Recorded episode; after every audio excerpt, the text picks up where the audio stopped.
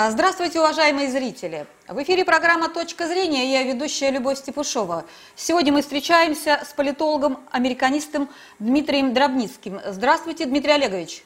Здравствуйте, здравствуйте. А, Дмитрий Олегович, а, вот подходит 20 января, весь мир застыл в ожидании того, что там произойдет. Одни говорят, что будет новое нападение на Капитолий, чтобы помешать инаугурации Трампа. Другие говорят, что ничего не будет, потому что вот Трампа сейчас отстранят от власти, э, и вот как бы, как бы он э, перестанет влиять на тех вот э, активистов, которые недавно штурмовали Капитолий, и все закончится благополучно. Вот ваши ожидания от этого дня, 20 января, что, что там будет, что произойдет? Ну, если говорить о конкретно о дне 20 января, я думаю, что, конечно, там возможны самого разного рода протесты, причем не только в Вашингтоне, а в других штатах. Э, ФБР сообщило даже о том, что оно готовится как-то воспрепятствовать так называемому миллионному маршу ополчения, ну, то есть уже протестов э, с оружием в руках, такие тоже, кстати, практикуются в Соединенных Штатах. Э, и, но я думаю, все-таки, что передача власти произойдет, там Трампа не будет, наверное, инаугурации. Но все-таки клятву принесет, так сказать, Джозеф Байден, Камала Харрис произнесет вице-президентскую клятву. Будет это чуть более камерно, чем обычно, вот, и в связи с э, соображением безопасности, и в связи с э, эпидемией COVID-19. Но э, само по себе то, что вот эта вот передача власти произойдет, и, видимо, все-таки второго штурма Капитолия не будет, в общем не означает, что политическая борьба в Соединенных Штатах на этом деле закончится. Это уже очевидно. А, вот, вот э, сегодня, э, по-моему, уже было заявление Конгресса, э, чтобы по 25-й поправке Трампа отстранили от власти. Нужно было заявление Пенса, да, Майка Пенса, вице-президента, о том, что поддерживает это. Он отказался это делать. А, и теперь, то есть Трамп дееспособен, признали его дееспособным. А теперь, значит, будет импичмент, да, вот сегодня, да, по-моему, Палата представителей будет этот вопрос рас, рассматривать. И все говорят, что, скорее всего, а, она примет это заявление в импичменте, и этот, э, вот этот вопрос уйдет в Сенат, который этот вопрос будет рассматривать, ну, где-то через месяц. И вообще это долгое дело. Вопрос, для чего нужен импичмент, если Трамп уже через сколько? Через неделю практически вот э, перестанет быть президентом. Зачем этот импичмент нужен? Ну, на сей счет э, есть несколько так сказать, точек зрения. Тут как бы могут быть несколько причин. А, того, зачем за 7 дней до так сказать, и так ухода президента с поста а, затеяли всю эту, а, всю эту кампанию. Во-первых, по поводу 25-й поправки, так сказать, участвовать в этом вице-президент отказался, поэтому бессмысленно, так сказать, дальнейшее, чтобы делать. Ну и по поводу импичмента. Ну, здесь есть несколько причин. И, наверное, так сказать, общая причина, она где-то, так сказать, является, как всегда, некой суперпозицией всего этого дела. Ну, во-первых, конечно, окрыленные успехом, почувствовавшие запах крови, так сказать, демократы вот рвутся вперед, добить гадину, растоптать, так сказать, поставить жирную точку. То есть не просто сам ушел, несмотря даже на то, что там выборы какие-то были, вот, а вот просто, так сказать, изгнали с позором, так сказать, из, из офиса и так далее. И вообще, так сказать, можно потом даже еще судебно преследовать, ну, поскольку, э, так сказать, импичмент предполагает затем передачу в Сенат, в Сенате уже, что называется, состоится суд. Вот если суд признает виновным, то есть хорошая, хорошая возможность для того, чтобы человек вообще в тюрьму уехал, да, так сказать, присел, так сказать, ну, там сколько-то лет. Uh-huh. Конечно, это все серая зона, потому что ни разу импичмент не проводился в отношении федеральных случаев, которые уже покинули свой пост по истечению срока, да. А, но, но, тем не менее, есть вот такая вот, э, так сказать, возможность, что, что никто не запрещает дальше судить. А вторая, как бы совершенно очевидная сказать, э, причина, это то, что подвергнутые импичменту и Сенатом выгнанные из офиса – вот тут тоже серая зона. А, выгнанный потом, так сказать, задним числом, или как бы непосредственно вот так, но известно, что подвергнутый импичменту и выгнанный с должности федеральный служащий, я напомню, что импичмент объявляется не только президентом, федеральным судьям, uh-huh. а, так сказать, э, министром и так далее. То есть такого рода случаи были в Соединенных Штатах. А, так вот, э, если федеральный служащий, в том числе президент, признан из власти таким вот образом, то он потом теряет всякую возможность занимать какие-либо выборные назначаемые посты в органах государственной власти. Вот, это как бы важно, потому что Трамп э, отсидел только один срок в Белом доме, соответственно, сохраняется для него возможность баллотироваться в 2024 году. Он живой лидер сопротивления истеблишменту американскому, вашингтонскому, прежде всего либеральному. А, наличие его фигуры, так сказать, э, несомненно, объединяет э, вот тот самый правый электорат, который проголосовал в количестве 70 миллионов. То есть, будем так говорить, если бы не голоса, поданные за Байдена, то вообще говоря, Трамп получил больше всех голосов за всю историю. Да, рекорд поставил, да. Да, то есть э, оповестил его только Байден. Ну, будем так говорить, почтовая служба США опередила Трампа. А, вот, так вот, э, на самом деле, конечно, он является символом движения. А, так сказать, опросы показывают, что из тех вот 70 с лишним миллионов, которые за него проголосовали, большинство людей ассоциируют себя не столько с республиканской партией, сколько непосредственно с Трампом и трампизмом. Там даже был поставлен вопрос, э, значит, Гэллопом, э, трампистская партия, вот как бы вступили бы в нее, да, вступили, да, uh-huh, uh-huh. Давляющее большинство избирателей Трампа об этом говорит. Так что он, конечно, живая фигура, живой символ, но при этом надо понимать, что, конечно, корни трампизма это, в общем, не сам Трамп. Вот не надо думать, что а, пришел, значит, Дональд Фредович Трамп, весь такой себя веселый, непосредственно uh-huh. с экранов, так сказать, там, этого развлекательного шоу, и попал, зажег, так сказать, 60-70 миллионов, они все вдруг стали а, думать совершенно иначе, не хотят больше голосовать за истеблишмент, а хотят голосовать там за Трампа, и вообще всячески не любят либералов. Нет, конечно, так сказать, это давно все готовилось, просто Трамп а, был таким человеком, который смог себе в одном, так сказать, объединить сразу несколько вещей, но, во-первых, не побояться выступить с вещами, которые считаются неполиткорректными, выступить против вот этого консенсуса, это во-первых. А во-вторых, ну, а, человек, который, ну, достаточно был, вот как все говорили, похож на клоуна, да, чтобы, так сказать, на первом этапе, так сказать, отбора проскочить и стать таким образом, определенным образом тефлоновым, как говорят в Соединенных Штатах, на него идет компромат, от него отскакивает. Uh-huh. Вот. И это, на самом деле, довольно интересное явление, потому что означало, что уже к тому времени, как Трамп начал свою предвыборную гонку, электорат был вполне готов к такому лидеру. Потому что, ну, вы выведете кого угодно, так сказать, там это, он не сможет так просто раскрутиться. То есть, вот, конечно, конечно, Трамп, несомненно, это очень часто, так сказать, сейчас э, говорят, э, Трамп, э, я помню, первый раз я сказал не в 2015 году, что Трамп, конечно, это не причина чего-то и не корень чего-то, это, конечно, такой симптом происходящего в Соединенных uh-huh. Штатах. Но на нем надо пока не понимать, что Трамп очень достаточно хорошо понял, э, каким образом можно воспользоваться этими настроениями, и действительно стал лидером вот того 70-миллионной, вот 70-миллионной армии избирателей американских, которые, конечно, очень отчаянно ждут перемен. Вот. В этом смысле он оказался даже сильнее, чем вот эти вот новые левые, которые, там, сказать, в Америке тоже набрали популярность. Так что э, уже давно писали, что трампизм Трампа переживет, но с другой стороны, понятно, что нужно сейчас бить э, демократам жестко и по самому Трампу, и по его сторонникам, по его избирателям, запугать максимально, потому что после того госпереворота, который они учинили, ну, это классика, понимаете, после переворота следует репрессии, потому что, а, так сказать, ответного удара, так сказать, ждать не стоит, ну, тактически не верю. А, что вы думаете, я, что вы думаете по поводу штурма а, Капитолия 6 января? Это было Трампом, а, как бы сказать, задумано и реализовано, или это случайность трагическая. Ну, так он, ну, он, так он случайность, не случайность, знаете, в этом мире случайности нет, и mm-hmm. нет, так сказать, сожаления о судьбе. Знаете, э, это, там, конечно, в течение множества различных обстоятельств, в том числе и различного рода манипуляций. Э, разглядывая видео, сложно избавиться от э, впечатления, что полиция чуть ли не приглашала протестующих. Да, там даже видно кадры были такие, да? Я, да, я видела. Да, причем их сразу несколько. Там поначалу появились кадры, которые были с одного всего на, на всего ракурса. Затем, когда посмотреть внимательно вот все эти стримы, которые там были, видеозаписи, которые сейчас, кстати, ФБР отсматривает. Ну так вот, э, сложно избавиться от впечатления, что полиция то ли хотела этого, да. то ли была на стороне протестующих, то ли какая-то провокация. Но, по сути дела, это не очень важно.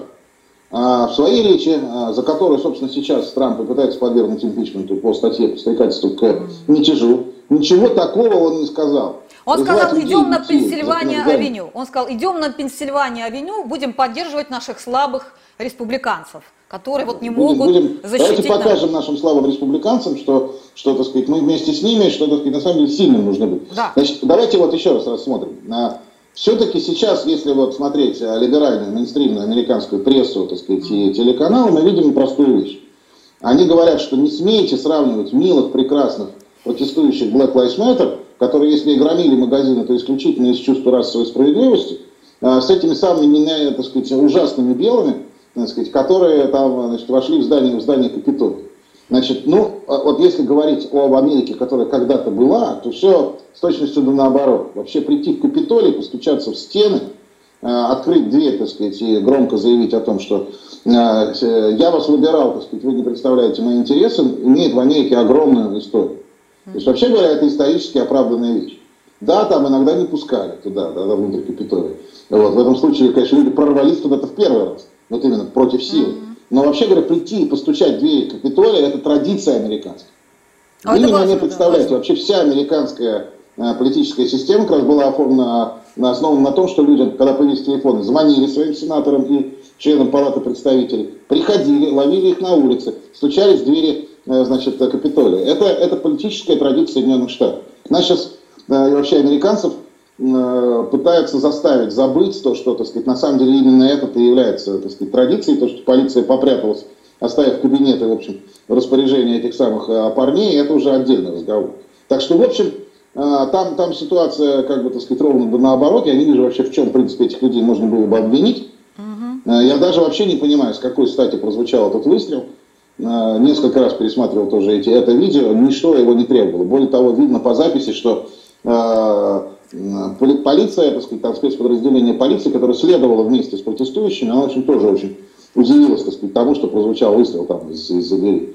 Но, иными словами, в общем, ситуация вот какая. Его сейчас обвиняют Трампа за то, что он, в общем, сделал, сделал, сделал то, что американские политики всегда делали. И как действующий президент призвал своих сторонников надавить на Конгресс. Вот. Э, это, конечно, очень сложно, вот если была бы регулярная ситуация, доказать, что вообще имел место бунт. А меня удивляет, что из Европы там слышатся голоса о том, что Трамп преступник. Вообще изо всех сторон западного мира слышится вот такое, такое, такое жесткое давление на Трампа. А, ну, это понятно, они от него натерпелись. с другой стороны, ясно, что уже с 16 года, когда вот уже ясно было, что либо он, либо Хиллари Клинтон, а уж точно совершенно с января 17 года, когда э, произошла инаугурация Трампа, вообще Европа, особенно левые политики, всегда очень сильно поддерживали демократов американских, говоря о том, что Трамп плохой, э, так сказать, Трамп, э, ну вот говорят о преступник, наверное, не сейчас только стали повторять за этим делом, но во всяком случае всегда вторили демократам, ну потому что ясно, так сказать, леволиберальная в основном как бы Европа, естественно, выступала на стороне своих, своих союзников э, в Соединенных Штатах, Демократической партии США. И, конечно, для европейского, уж во всяком случае, для европейского начальства, для начальства ЕС, там, для Брюсселя и основных столиц, вот, так сказать, что называется, такой ядерной Западной Европы, в общем, понятно, что Трамп был крайне неудобным лидером. Они вообще не понимали при нем, куда, так сказать, инвести и что делать. Вот. И понятно, что они сейчас в определенной степени радуются, потому что это позволит им решить, кстати говоря, определенного рода политические проблемы и внутри страны при помощи Байдена.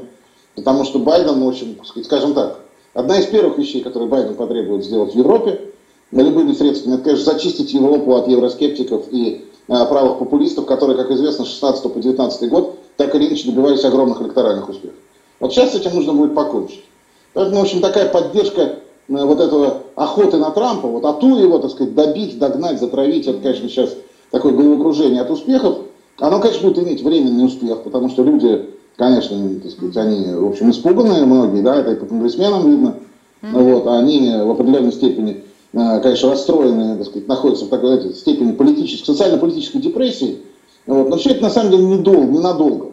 Вот все зависит от того, насколько вот успешным действительно вот этот каток репрессий будет там в первые полтора года, и будем считать уже цыплят в 2022 году, когда будут промежуточные выборы в Конгресс. Не сдается мне, что э, война будет только закипать. Вот, э, вот то, что произошло, даже если сейчас 2000 человек будут там арестованы, посажены, э, Трамп отправится в темницу, я не знаю, это все равно все еще только начало войны. Угу. Да, сражение оказалось крайне неудачным в 2020 году для Трампа и трампистов. Угу. Вот, но это, в общем, победа, которая достигнута очень большой ценой либералов. Это практически пирова победа. Угу.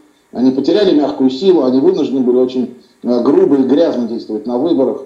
Они вынуждены были из себя, так сказать, продемонстрировать, что э, жесткую цензуру, они вынуждены были продемонстрировать, что они готовы к репрессиям.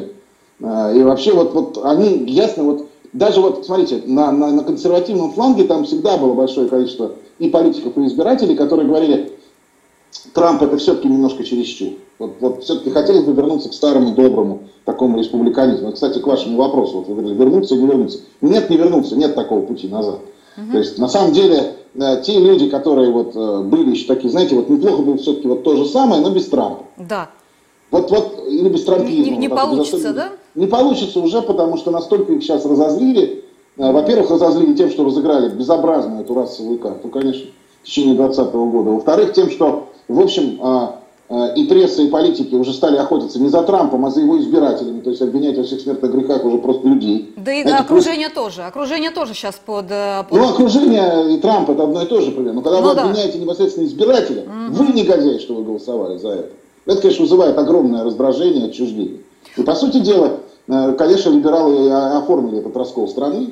Там есть люди, несомненно, в администрации переходной Байдена и вообще в демократической партии, которые все-таки хотят смягчить вот этот момент. Они прекрасно понимают, что сейчас вот сильно обострять, это оголять фланги, возможность вот, эти, вот этот вот успех, наоборот, превратить в катастрофу. Но, судя по всему, побеждают люди наиболее жесткие, вот такие, которые, потому что все-таки вот это вот предложение лидера теперь уже сенатского большинства э, демократического Чака Шумана для двух тысяч людей, которые пришли к Капитолию, вообще говоря, ввести для них ограничения на перемещение по территории Соединенных Штатов, ну, это Орвал отдыхает, и все это прекрасно понимают. Знаете, и это, конечно, вызовет э, жуткую ответную, так сказать, понятную реакцию. Э, демократы, если только они не, не научатся как-то делать все выборы так, как они сделали президентские выборы, так сказать, да, вот в, в ушедшем 2020 году, они, конечно, могут получить жуткую ответную реакцию. А попытка закрутить гайки э, по всем штатам очень быстро, вот за два года, превратить, ну, конечно, архаичную, но тем не менее относительно свободную электоральную систему Соединенных Штатов, такую заорганизованную, управляемую, вот, она может вызвать в том числе и вооруженный так сказать, э, протест. Об этом, об этом уже многие даже либеральные аналитики пишут.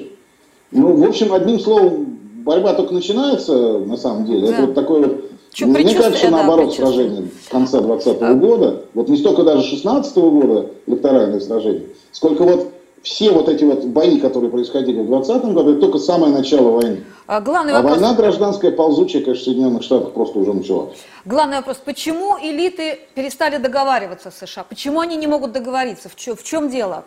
Да элиты подоговорились прекрасно. Проблема а в состоит в том, что элиты не успели вовремя свернуть американскую демократию. Угу. Вот если бы они последовательно, там, условно говоря, там, с 92 -го года, как Билл Клинтон был избран президентом Соединенных Штатов, если бы они последовательно сворачивали демократию, может быть, их элитный сговор и привел бы к тому, что они бы проводили свою программу там, для острастки, меняя там, республиканскую партию на демократическую. Они, в принципе, к этому и двигались. Но двигались, видимо, медленно, а потому, так сказать, э, в тылу у них оказалась огромная армия избирателей, э, которым этот элитный сговор он, как бы, не интересен. Потому что этот вот элитный сговор в этом пузыре вашингтонском, это одно дело. Но когда, так сказать, разоряются целые штаты и, так сказать, гибнет индустрия из-за... То есть Америка тоже страдает от глобализации. Вот это важный такой момент, который, э, так сказать, наверное, в 16-17 году и у нас в стране наконец понял. Что от глобализации страдают все, кроме кучки транснациональных корпораций, финансовых олигархов. Вот, во всяком случае, американские компании, американский бизнес, то, что можно называть бизнесом, действительно, производственным, реальным, и, э, так сказать, рабочие, и инженеры, так сказать, огромное количество прослоек населения страдает от этой там, глобализации и хотят развернуть власти США для того, чтобы они служили Соединенным Штатам, а не глобальным интересам, вот э, ввиду того, что демократия в Соединенных Штатах сохранилась, вот и был избран Дональд Трамп. Угу. Понимаете, сейчас, конечно, элита сожалеет, что у них так не получилось. Вот, так сказать. Они сейчас попытаются все эти гайки завернуть, но им придется действовать очень быстро и жестко.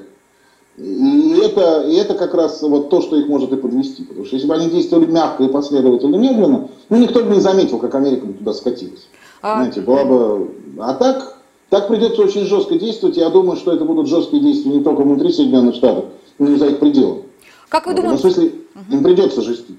Как вы думаете, почему, э, для меня это вопрос, почему Трамп и его, тот, кто за ним стоит, не озаботились созданием каких-то платформ, СМИ собственных сильных, ну, э, это нужно было делать, потому что сейчас выясняется, что у него нет, что его изгнали за всех э, СМИ, за всех интернет-платформ. А это, ну, вот это в современном мире дело, очень важно. Давайте начнем с этого. Во-вторых, знаете, все эти вопросы, они примерно из, одного, из одной серии. Почему Трамп не взял почту, телеграф, телефон, mm-hmm. так сказать, мосты там в первую голову? Почему Трамп не сделал СМИ там и так далее и тому подобное? Ну, потому что я могу сказать, Трамп все-таки, еще раз, это не революционер, который хотел разрушить Соединенные Штаты до основания, а затем.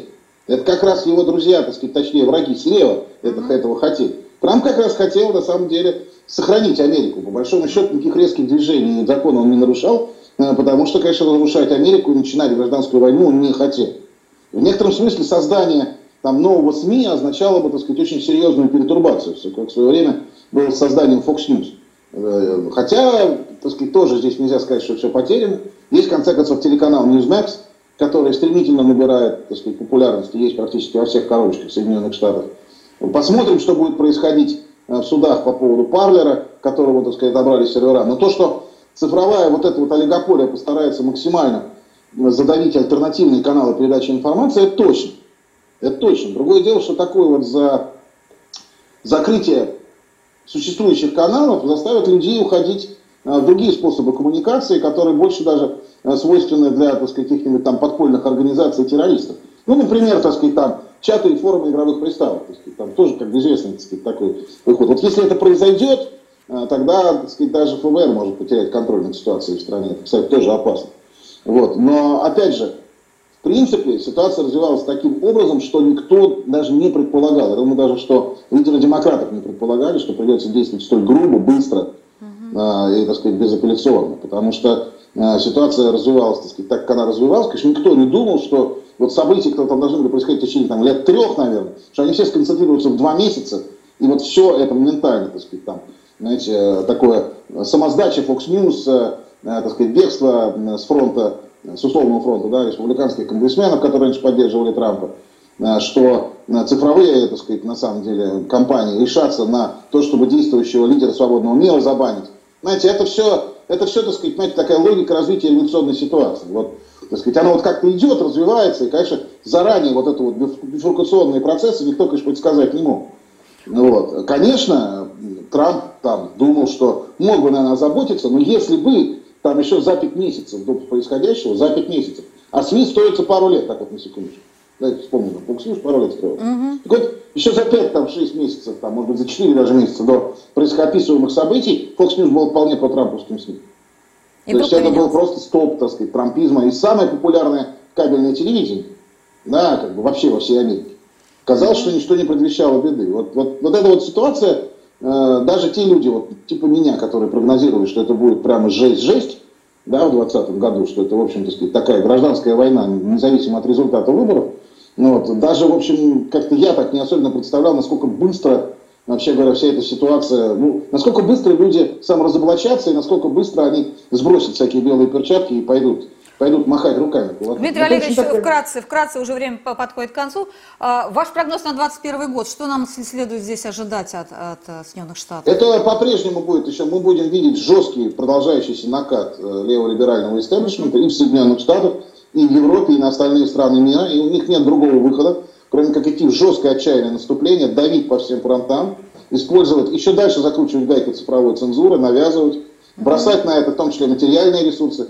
Тяжелый будет год для мира, на самом деле. Это будет год такого уже отчаянного броска. Вот они попытаются э, в последнем отчаянном броске все-таки зафиксировать свою власть, потому что если они будут э, тормозить, отставать от своего теперь нового жесткого графика, их, конечно, очень быстро сметут. Они что-то Поэтому... способны сделать позитивное в Соединенных Штатах с точки зрения экономики. Сейчас а, же эпидемия вот это у них тоже идет. У них есть какой-то план преодоления вот всего этого? Или они вот... Демократов, будут... у демократов такого плана нет, им вообще плевать на плевать, то, что да? американская экономика. Угу, угу. Вот как будут себя чувствовать глобальные финансы, им интересно. А вообще задача, так сказать, демократической партии, это отдельная наверное, тема еще там на час, да? На самом деле задача главная, так сказать, сейчас вот этого либерального глобального начальства состоит в том, чтобы не допустить реиндустриализации развитого мира, именно технологического рывка. Поэтому, в общем, что будет происходить с Америкой, вот это, это как бы это в третью, в третью, в третью очередь их беспокоит. То есть мир становится корпоративным. Не, госуд, не государство будут править миром, как бы не, не, не государство, ну, либералы, а это, кор, либералы этого кор, очень хотят. Кор, а вот станет или нет, это зависит от очень многих обстоятельств и от нас с вами в том числе. Да. Спасибо вам большое за интересное интервью. А зрителям я напоминаю, что у нас в гостях был политолог-американист Дмитрий Дробницкий. Большое спасибо за внимание. До свидания. До следующих встреч.